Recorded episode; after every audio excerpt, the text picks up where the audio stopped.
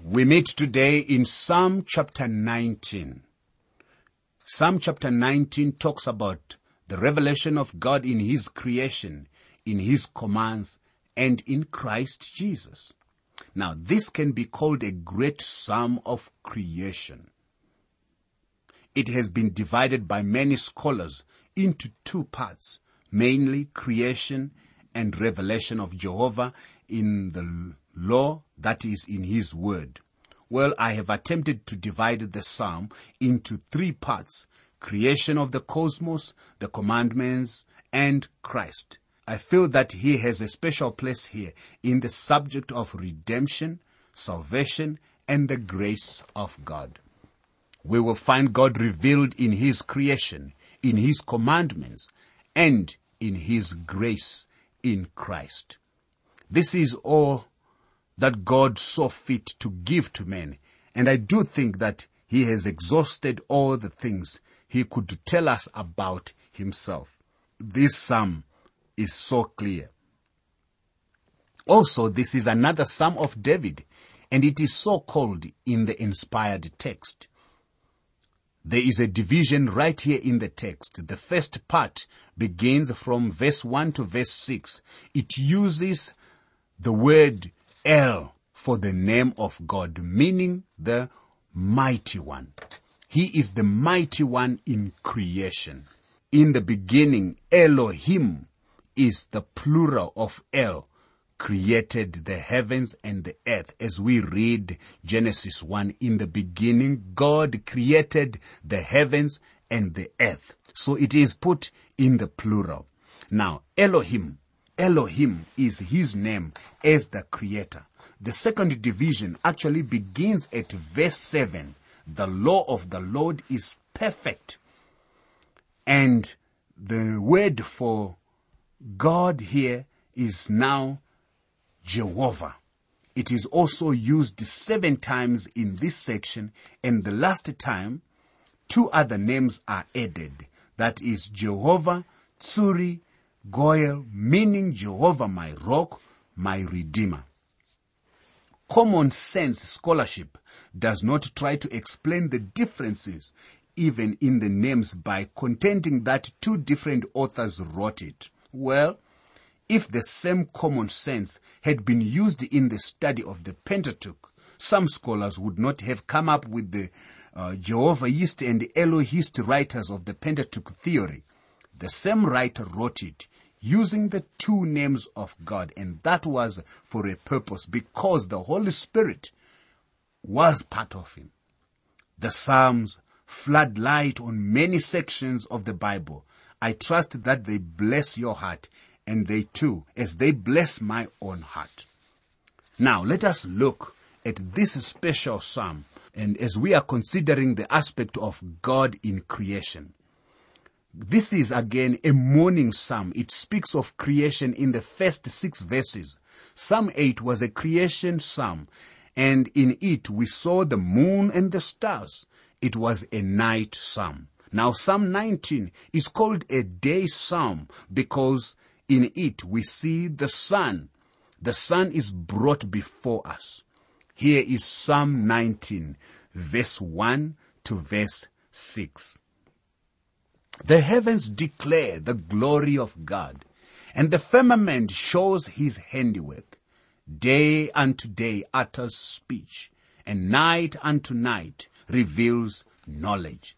There is no speech nor language where their voice is not heard. Their line has come out through all the earth, and the words to the end of the world. In them he has set a tabernacle for the sun, which is like a bridegroom coming out of his chamber, and rejoices like a strong man to run its race. Its rising is from one end of heaven, and its circuit to the other end.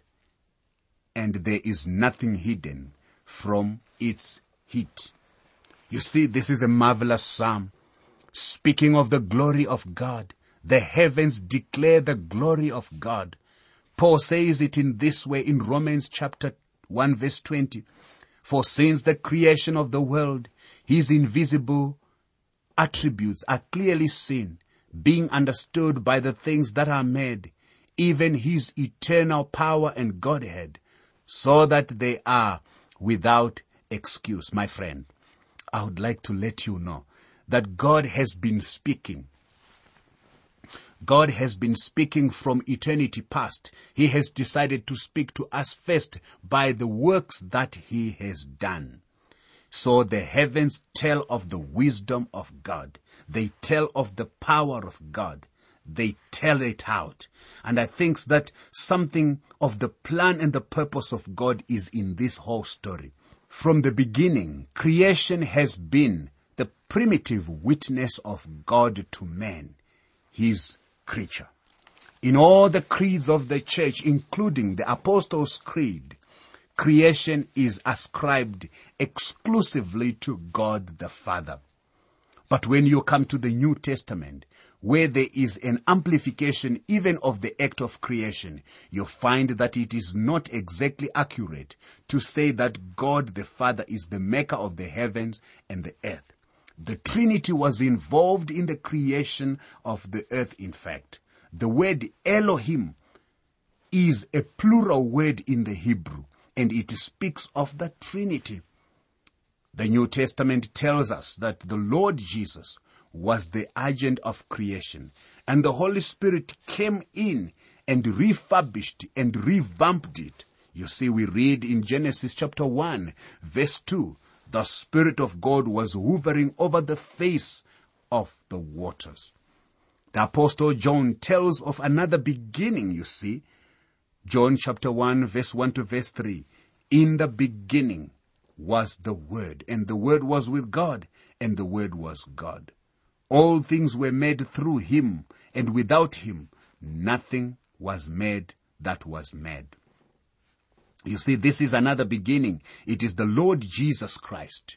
Colossians chapter 1 verse 16, speaking about the Lord Jesus says, For by him all things were created that are in heaven and that are on the earth, visible and invisible, whether thrones or dominions, or principalities or powers. All things were created through him and for him. This is why it becomes fitting to say, in him we live, move, and have our being. The Lord Jesus Christ was the agent in creation. The first chapter of Ephesians tells us that all the members of the Trinity were involved in our redemption. God the Father planned our redemption. The Son paid for our redemption. And the Holy Spirit protects, preserves our redemption. You see, this applies to God's creation as well.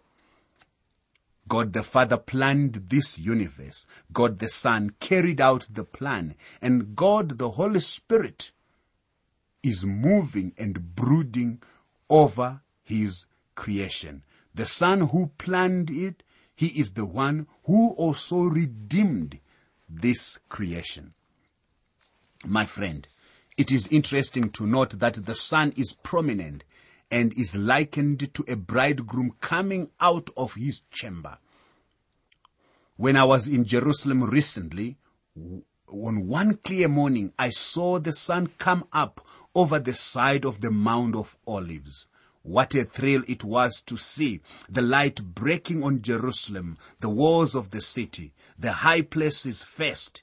You see, it touched David's tomb on Mount Zion, then touched the tops of the buildings and then moved to the temple area. It was thrilling and it was a picture of another bridegroom, the Lord Jesus Christ, the Son of righteousness, rising with healing in his wings. Someday he is coming in glory to this earth. But before he comes, he is going to take his church out of the world. He is the bright and morning star. The bright and morning star always appears before the sun rises. What a picture we have here in the creation. There is nothing quite like it. This wonderful psalm pictures creation and the sun is being revealed there in a way revealing God. But you see, the psalmist was here an excellent communicator and an excellent teacher. He then brings in the idea of how God had revealed himself. Not only has God revealed himself in creation, but God has revealed himself in his laws, in his laws. Here is Psalm 19 verse 7 to verse 11. The law of the Lord is perfect, converting the soul. The testimony of the Lord is sure, making wise the simple. The statutes of the Lord are right, rejoicing the heart. The commandment of the Lord is pure, enlightening the eyes. The fear of the Lord is clean, enduring forever. The judgment of the Lord are true and righteous altogether. More to be desired are they than gold, yea, than much fine gold. Sweeter also than honey and the honeycomb. Moreover by them your servant is warned, and in keeping them there is great reward. This is wonderful. I have called this section the fact and effect of the Word of God. You can actually just divide on your right hand column and left column fact and effect. The fact is that the law is perfect. What does it do? It converts the soul.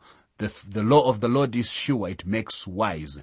It is right. It rejoices the heart. It is pure. It enlightens the eyes. The fear of the Lord, it is clean, enduring forever. Hmm? Righteous altogether. What a wonderful way to look at that specific psalm. But you see, all of this is God's attempt to reveal himself to the world first in creation and then second in his law. I would like to give uh, another translation here from Gaebelein. It is a wonderful one. He says here, the law of Jehovah is perfect, restoring the soul. The testimony of Jehovah is sure, making wise the simple. The precepts of Jehovah are right, rejoicing the heart. The commandment of Jehovah is pure, enlightening the eyes. The fear of Jehovah is clean, enduring forever. The judgments of Jehovah are truth. They are altogether righteous. More to be desired than gold, than much fine gold, and sweeter than honey and honeycomb. By them thy servant is warned. In keeping them, the reward is great. Isn't that wonderful? In keeping the laws of the Lord, the reward is great. That is part of the effect as well. When you keep the law of the Lord, you have a reward, you see. Notice what he says about the commandments. They are perfect.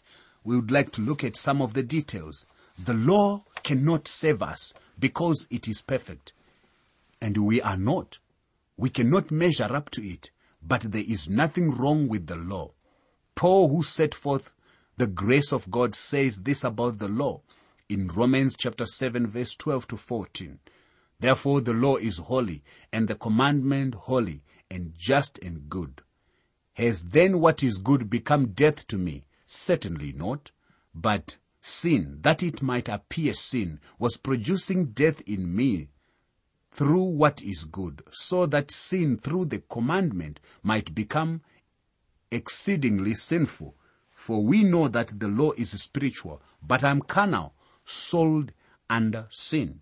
You see, there is nothing wrong with the law, but it is the administration of death to us because there is something radically wrong with us. The law was given to show us that we are sinners before God. The law of the Lord is perfect. Second consideration, the testimony of the Lord is sure. Now, don't bank on God changing to the new morality idea. God is not reading some of the new views of psychology. He is not listening to the decisions that some judges are handing down. No, no, no. God is going to punish sin. And he says that is what he is going to do. Thus the testimony of the Lord is sure. You can be guaranteed judgment is coming. The commandments reveal that. The statutes of the Lord are right.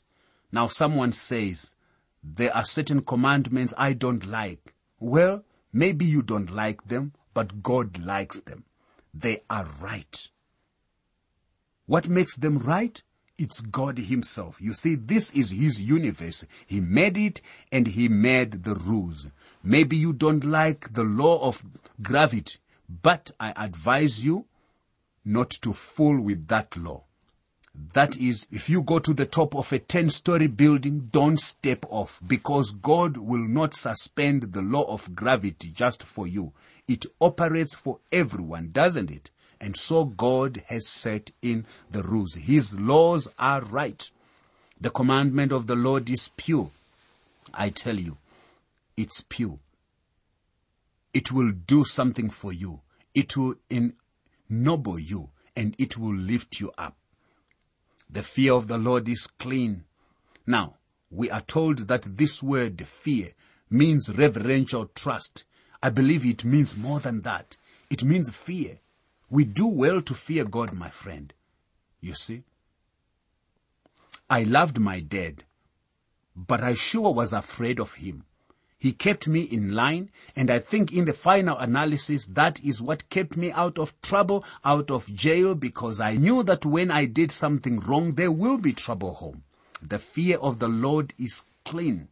The fear of the Lord will clean you up. The fear of my dad made me a better boy, but I still loved him. If you fear God, my friend, it will clean you up. The judgment of God are true. Now, do you want to know what truth is? Well, Pilate wanted to know. He asked our Lord Jesus, what is truth? In John 18 verse 38. And truth was standing right in front of him in the person of the Lord Jesus Christ. The judgment of the Lord are righteous. You see, that means his judgments are right. Whatever God does is right. This is a tremendous section and we ought to learn to love all of the word of God. All of it. God has not only revealed himself to his people, to creation, through creation, through what he has made, but he has also revealed himself through his word, the law of the Lord. But even more in a more special way, he decided to reveal himself in the person of Jesus Christ. And the person of Jesus Christ has taken that revelation not only to be something that is outward, but also something that is inward. And so this brings us to the grace of God in Christ. Here is Psalm 19, verse 12 to verse 14. Who can understand his errors? Cancel me from my secret faults. Keep back your servant also from presumptuous sins. Let them not have dominion over me. Then I shall be blameless, and I shall be innocent of great transgressions. Let the words of my mouth and the meditation of my heart be acceptable in your sight. O Lord, my strength and my redeemer. Now, this is a wonderful section again. God is revealing himself through Christ and he cannot just be known through outward observation or even through just the consideration of his laws, but he can be known personally. We can personally be related with Christ. And this is why the meditation of the mouth, the words of the mouth and the meditation of the heart will make someone be acceptable in God's sight. But let's observe a few things. Who can understand his errors? Who can? I can give excuses, but God won't accept any excuse. God says that you cannot understand your errors.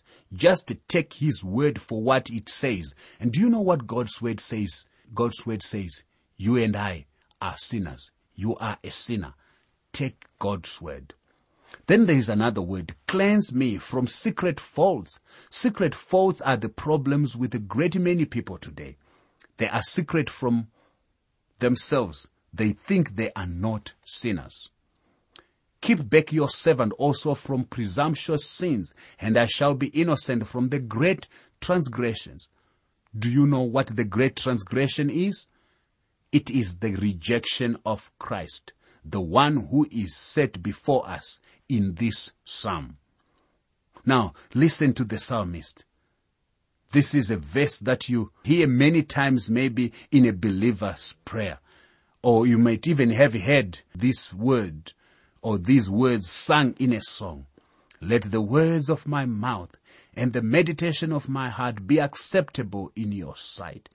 O Lord, my strength and my redeemer. Who was David's strength? Of course we have seen God himself, Christ. Who was his redeemer?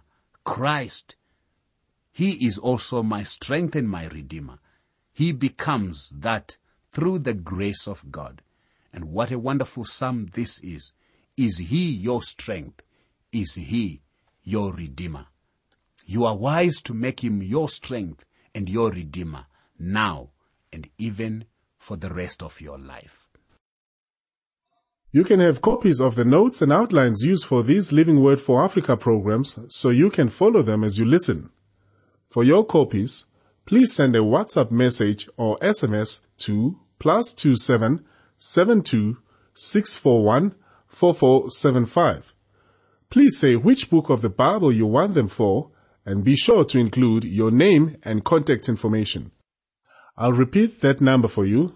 It's country code two 27 followed by 72 From within South Africa, it's 072 641 4475.